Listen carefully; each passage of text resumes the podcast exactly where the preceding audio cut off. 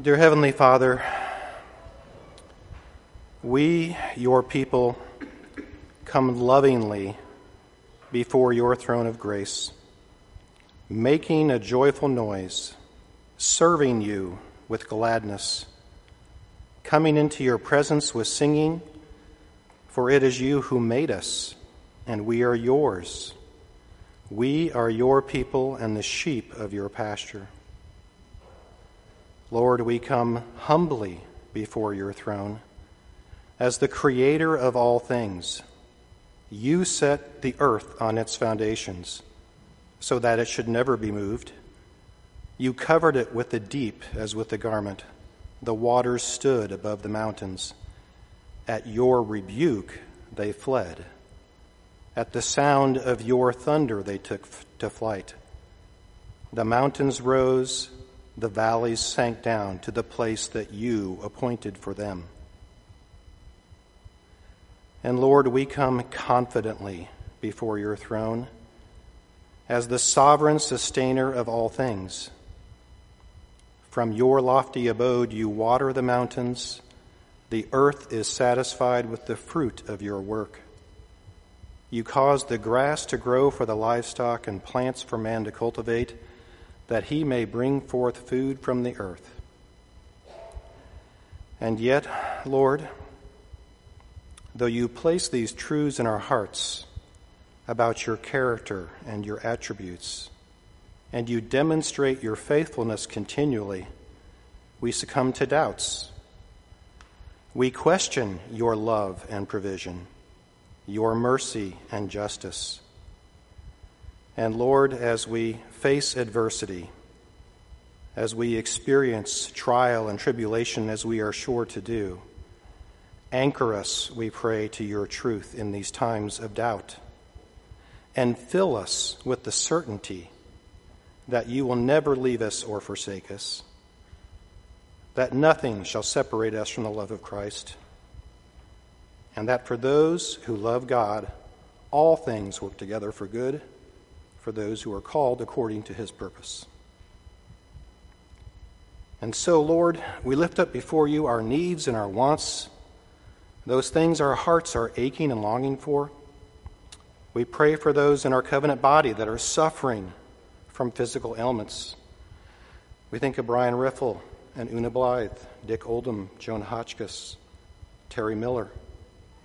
Lord, we ask for healing and when healing is slow to come, we pray for your understanding and a sense of your divine presence. Lord, we lift up Pat Kelly as she approaches end of life, and we pray for physical comfort for her and for divine rest for all of the family.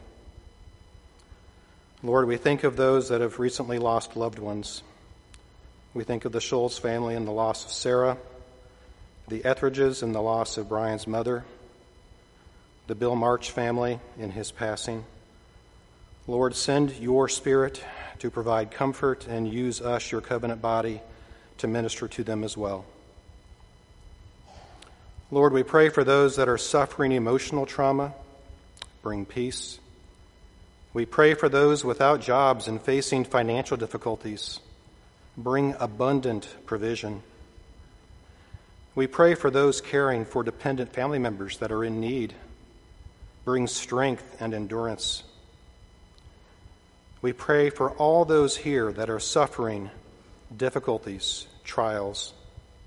Bring joy and bring an ever growing understanding of our complete dependence upon you. Use this congregation, we pray, to minister to one another and to manifest powerfully the love of Christ in us through the works of our hands and the words of our mouths. And may this manifestation testify to our community of your glory and your divine grace. Lord, we lift before you Redeemer Presbyterian Church and its many ministries. Keep us ever attuned to our mission to be a community of believers who love to worship our God, study His Word, and proclaim His gospel to the world use each ministry powerfully in the pursuit of this mission. Grant each ministry leader a special measure of your wisdom humility, and zeal, and grant each ministry participant a deeper understanding of the gospel of grace, and conform us ever more closely to our Savior Jesus Christ. We pray also for our elected and appointed officials at all levels of government and service. Shape their hearts and minds, conform them to your truth, guide them in their debates and decisions such that justice is served, the weak are protected, and the people they serve may lead a peaceful and quiet life, godly and dignified in every way. Give us hearts of submission to those government institutions that you have ordained. Now, as Pastor Curry opens your word and shares with us, the sheep of your pasture, the message you have laid upon his heart, give him boldness and clarity. And for us in the pews, give us receptive hearts and minds. Prepare within our hearts through the working of your Holy Spirit, rich soil and an abundance of living water, such that the gospel seeds that are sown today will flourish and grow. For the grass withers, the flower fades, but the word of our God will stand forever. All this we pray in the name of Jesus Christ, our loving Savior, our mighty Creator, and our sovereign sustainer. Amen.